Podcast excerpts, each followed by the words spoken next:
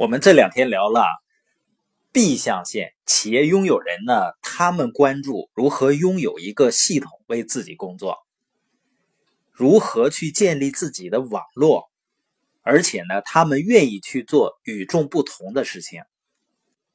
那今天呢，我们看一下罗伯特清崎关于如何从 E S 进入到企业拥有人象限的第三个途径。清崎说呢。进入 B 象限的第一个途径是自创一个系统，那第二个途径呢，就是购买一个系统，就是购买知名品牌的特许经营权或者知名品牌的总经销、总代理。那第三个途径呢，是网络营销。清奇所说的网络营销呢，就是指的我们目前国内的直销。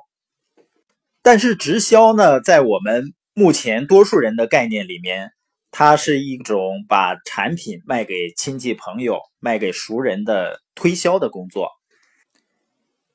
它怎么可能是一条成为企业拥有人、实现财务自由的途径呢？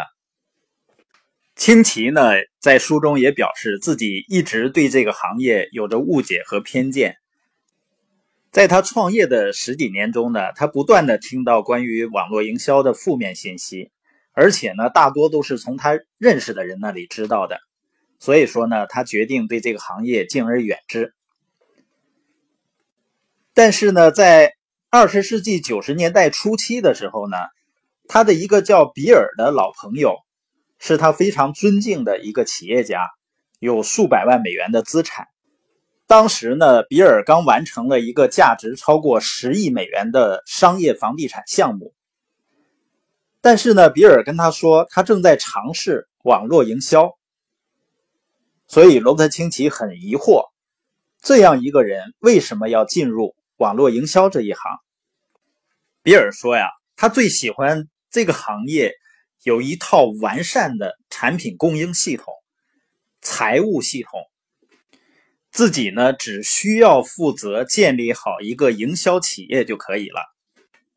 当营销企业培养出一个又一个领导人之后呢，他也能够像他的房地产生意一样，创造被动收入。清奇和比尔谈了一会儿，就赶往机场了。但接下来几个月呢，他们仍然保持着对这个话题的讨论。他们谈的越多呢，清奇对网络营销的敬意。也越来越高。一九九四年的时候，罗伯特清崎开始认真研究这个行业了。他参加每一个关于网络营销的演讲会，并非常用心的听了每一场演讲。而且呢，他还研读了许多家网络营销公司的宣传册，查阅了他们的历史记录，就像他以前研究其他投资项目那么努力。为了获得更多的信息呢？清奇甚至加入了几家网络营销公司，从而得到局内人的经验。后来呢，清奇开始结交那些网络营销公司的领导人。让他非常吃惊的是，这些人不但聪明和蔼，而且还拥有过人的精神力量和过硬的专业素养。在商界摸爬滚打这么多年，这样优秀的人并不多见。在他消除了对这个行业的偏见。并且开始认同和尊重这个行业人以后，清奇呢才看到了这个行业的本质。这个发现呢让他非常吃惊。当1975年清奇第一次接触这个概念的时候，他的心并没有对他敞开。但二十年后呢，他的看法发生了翻天覆地的变化。有人问清奇啊，说你自己并不是通过网络营销致富的，为什么还要向人们推荐这种生意模式呢？清奇说：“啊，正是因为我的财富不是通过网络营销获得的，我对他的评价才更客观。我是在已经创造了自己的财富、获得财务自由以后，才从旁观者的角度来审视这一行业的。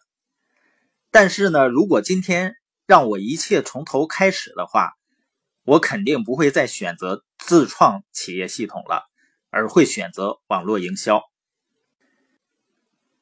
清奇建议呢，如果你要去找一家好的企业帮你迈向右侧的象限，那么他建议你最应该重视的不仅仅是该企业的产品，更重要的是，它提供的教育。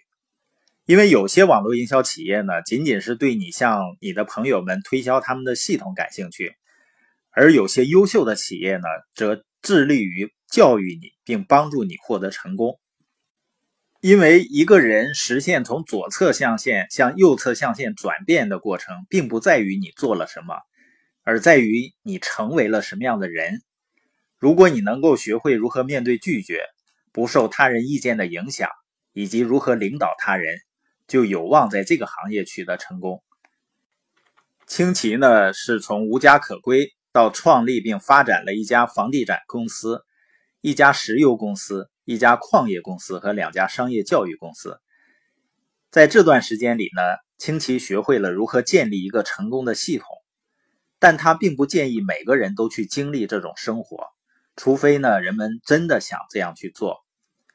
实际上，在以前呢，在 B 象限获得成功，还只是那些勇敢或者富有的人。清奇和他的妻子必须勇敢，因为他们原本并不富有。如此多的人停留在左侧象限呢，就是因为他们觉得建立自己的系统风险太大了。对他们来说呢，找一份稳定而有保障的工作好像更为明智一些。但是今天呢，由于技术进步，成为一位成功的企业主的风险大大降低了，任何人都有机会拥有自己的企业系统。特许经营权和网络营销呢，省去了创业之初的艰难阶段。你在获准进入一个已被验证过的系统后，剩下的工作就是发展你的团队。这些企业系统呢，可以看成是一座桥梁，一座使你安全的从现金流左侧。迈向右侧象限的桥梁，一座通往财务自由的桥梁。